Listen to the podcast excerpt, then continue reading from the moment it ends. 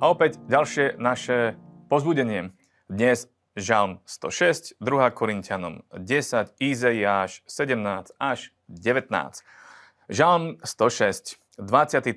verš hovorí, preto povedal, že ich zahladí, čo by aj bol urobil, keby nebol Mojžiš.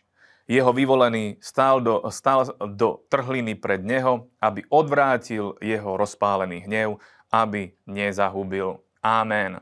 Z tejto pasáže dnes tento verš som vybral preto, lebo je tu úžasne zjavené to, ako Boh spolupracuje s človekom, ako si Boh váži človeka, ktorý je spravodlivý a ktorý sa postaví pred neho a prosí ho za čokoľvek.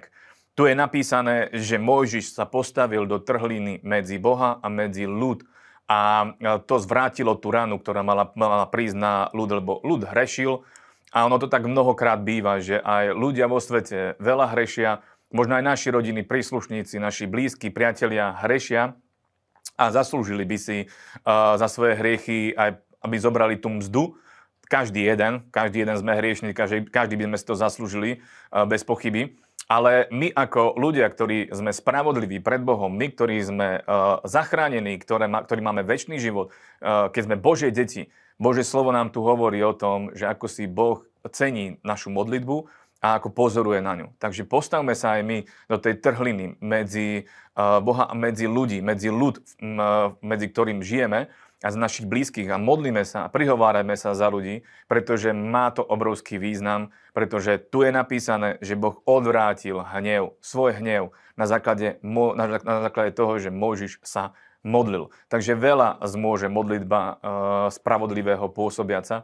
Naša modlitba má skutočne moc. Tak sa na to pozrime a vo viere sa modlíme. Vo viere sa modlíme za veci, ktoré sú pred nami a budeme vidieť veľké víťazstva, budeme vidieť premenu ľudských životov. My nevieme ľudí ovplyvniť našou modlitbou tým, že by sme mali nad nimi čarovať, to nie. Hovorím o tom, že môžeme sa prihovárať za ľudí, aby vedeli počuť svojimi ušami, aby vedeli prijať evanilium do svojho srdca aj teda uh, za našich blízkych, keď sa budeme takto za nich modliť. Tak to bude jednoducho fungovať, lebo Boh počuje na našu modlitbu. Ideme ďalej. 2. Korintianom 10. Tu by som prečítal uh, dva verše tretí verš, teda tri verše. Lebo pravda, chodíme v tele, ale nebojujeme podľa tela, lebo zbráne nášho bojovania nie sú telesné, ale mocné Bohu na borenie pevnosti, ktorý bori, ktoré, ktorými boríme úmysly a každú vysokosť, ktorá sa povyšuje proti známosti Božej a zaujímame v plene každú mysel do poslušnosti Krista. Amen.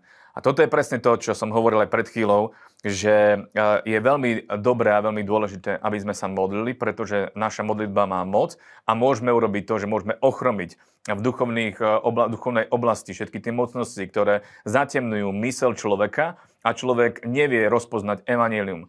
My nevieme ovplyvniť vôľu človeka, ale vieme ovplyvniť to, aby počul aby mohol počuť, aby rozumel tomu, čo, e, tomu, čo je hovorené. A skrze takúto modlitbu, e, modlitbu v duchu, modlitbu tým, že, e, že zvezujeme, že rozvezujeme, duchovný boj, že robíme, lebo naše zbranie nie sú telesné. Nemôžeme zobrať meč a ísť teraz niekoho rozsekať, to nie, to ani zákon nedovoluje. Ale to, čo môžeme urobiť, je, môžeme sa postaviť na modlitby a na modlitbách a bojovať uh, uh, duchovný boj a môžeme rozvezovať a môžeme zväzovať. Môžeme zväzovať temnotu a môžeme rozvezovať požehnanie na ľudí, ale aj na naše životy samozrejme, na našich blízkych, na naše deti, manželstva, rodiny, církev. Robme to, pretože veci sú skutočne povstávajú z neviditeľného. Všetko to, čo vidíme, povstalo z neviditeľného, takže ten duchovný boj je veľmi dôležitý a je treba tomu rozumieť. Je treba rozumieť, keď je nejaký problém, tak on začína v duchovnej oblasti a preto vyriežme to v duchovnej oblasti, prejaví sa to aj na tom fyzickom, v tom fyzickom svete. A potom aj Pavol hovorí, neskôr, že v 8. verši, kde hovorí, lebo keby som sa i niečo viacej pochválil ohľadne našej moci, ktorú nám dal pán, budovať a nie vás boriť, nebudem zahambený. Pavol tu hovorí, že Boh mu dal tú moc. Takže my, ktorí sme v Kristu Ježišovi, my, ktorí sme novými stvoreniami, máme autoritu danú od Boha na to, aby sme používali Jeho moc aby túto moc sme uplatňovali a budeme to vidieť na fyzickom, eh, vo fyzickom eh, svete, vo fyzickom živote. Áno, a nie na uh, borenie, ale na budovanie. Tá moc má mať má, má sa používať na dobre, na budovanie a na to, aby církev rástla. Dobre, pôjdeme ďalej. Izaiáš 17 až 19. Tu by som povedal asi iba toľko, že tieto proroctvá je dobre si prečítať, aby sme vedeli, eh, čo hovoria.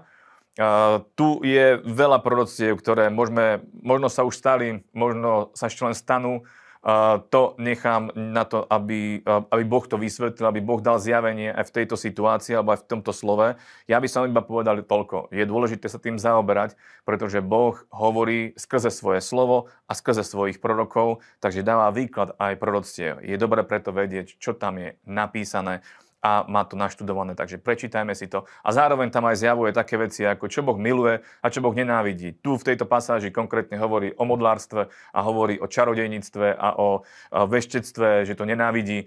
Takže už len z toho, keby sme z toho prijali, že toto nemáme robiť, tak už sme múdri a už sme vyhrali. Pretože modloslužba je to, čo Boh skutočne nenávidí. A takisto aj čarodejníctvo a veštectvo Boh nenávidí. Takže z toho sa dáme, dáme preč a uh, urobme to, čo Boh miluje. Boh miluje spravodlivosť. Takže buďme spravodliví a pokračujeme takto celý náš život. Držte sa.